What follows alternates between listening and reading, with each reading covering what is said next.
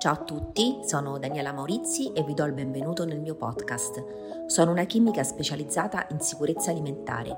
Questo podcast è dedicato a tutti coloro che vogliono orientarsi al meglio nel mercato alimentare per diventare consumatori più attenti e consapevoli. Per approfondire queste tematiche seguitemi sui social e visitate il mio sito www.danielamaurizi.it. Buon ascolto! Dottoressa Maurizi, quali accortezze dobbiamo usare durante il Natale per festeggiare rispettando le norme della sicurezza alimentare? Allora, sicuramente quando pensiamo ai cenoni della vigilia o di Capodanno oppure al pranzo di Natale, la prima preoccupazione in realtà è quella proprio legata al consumo eccessivo di calorie, quindi siamo tutti diciamo, preoccupati per questo. Stiamo pure attenti a eh, tutto quello che riguarda, ancora più di, di, sempre, le norme igieniche da adottare durante la preparazione dei piatti, poi per portarle a tavola ad amici e parenti. Infatti l'ambiente di casa lo consideriamo generalmente sicuro, ma la maggior parte proprio degli incidenti alimentari, possiamo chiamarli così, possono poi portare a vere e proprie tossinfezioni avvengono proprio in ambito casalingo. E sotto le feste, durante le quali appunto la produzione di pasti aumenta e il rischio di infezioni alimentari è ancora più concreto, per cui per evitare che salmonelle, stafilococchi e coliformi si uniscano al pranzo di Natale, che abbiamo già tante persone a tavola, quindi non non sono necessari e, e, poi per tutelare in particolare i bambini, gli anziani, gli immunodepressi oppure le donne in gravidanza, che sono i soggetti, ricordiamolo, maggiormente esposti a malattie a trasmissione alimentare, basterà seguire alcuni semplici ma fondamentali accorgimenti, come per esempio semplicissimo lavare bene le mani prima e durante la cucinata, pulire accuratamente a fondo gli utensili necessari alle preparazioni del piatto e le superfici della cucina e scegliere naturalmente materia prima di qualità lavando accuratamente sia frutta e verdura, magari anche con il sussidio di disinfettanti alimentari.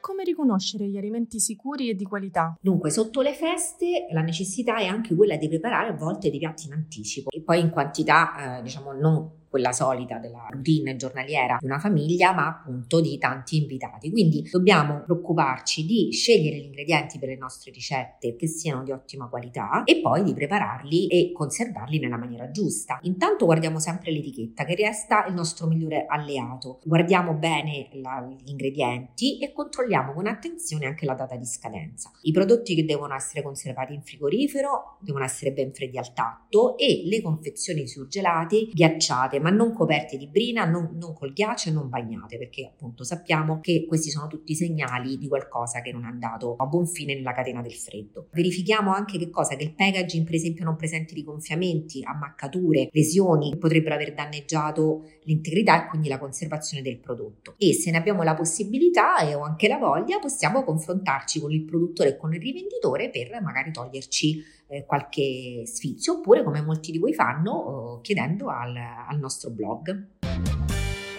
Come dobbiamo comportarci dopo aver effettuato l'acquisto della materia prima? Dunque, dal momento in cui facciamo la spesa, eh, torniamo a casa, riponiamo tutto in frigorifero e evitiamo appunto l'interruzione della catena del freddo. Non stipiamo troppo sia il frigorifero che il congelatore perché se non circola l'aria non si raggiungono le temperature di cui abbiamo bisogno per mantenere la catena del freddo. Mettiamo ogni alimento nel proprio reparto, le bibite nella porta del frigorifero, la frutta e verdura nelle, nei cassetti, nel cassetto subito sopra le cose che hanno bisogno di una temperatura più bassa perché quello è il punto più freddo e quindi il pesce, la carne eccetera e facendo grandissima attenzione a non mettere a contatto a materia prima cruda con invece quello che già abbiamo preparato e che è già cotto. Le uova le riponiamo sempre in frigorifero. A quel punto abbiamo riposto tutti i nostri ingredienti e prepariamo i piatti. Oltre tutto quello che abbiamo detto prima, quindi igienizzare mani, utensili, superfici, contenitori, eccetera, siamo attenti ai taglieri quindi se utilizziamo un tagliere per la carne, poi lo dobbiamo lavare o benissimo oppure utilizzarne un altro per la verdura. A quel punto cominciamo a cucinare. Le temperature più pericolose per la moltiplicazione dei batteri, ricordiamoci, sono quelle comprese tra i 5, mm, diciamo dipende poi che di batterio parliamo, fino ai 50, 55, anche 60 gradi, sempre dipende da che batterio parliamo. E quindi assicuriamoci bene che la temperatura interna sia 65-70 gradi, poi a seconda di quello che si sta cucinando, e che vengono consumate immediatamente dopo la cottura, quindi di non lasciare qualcosa che abbiamo preparato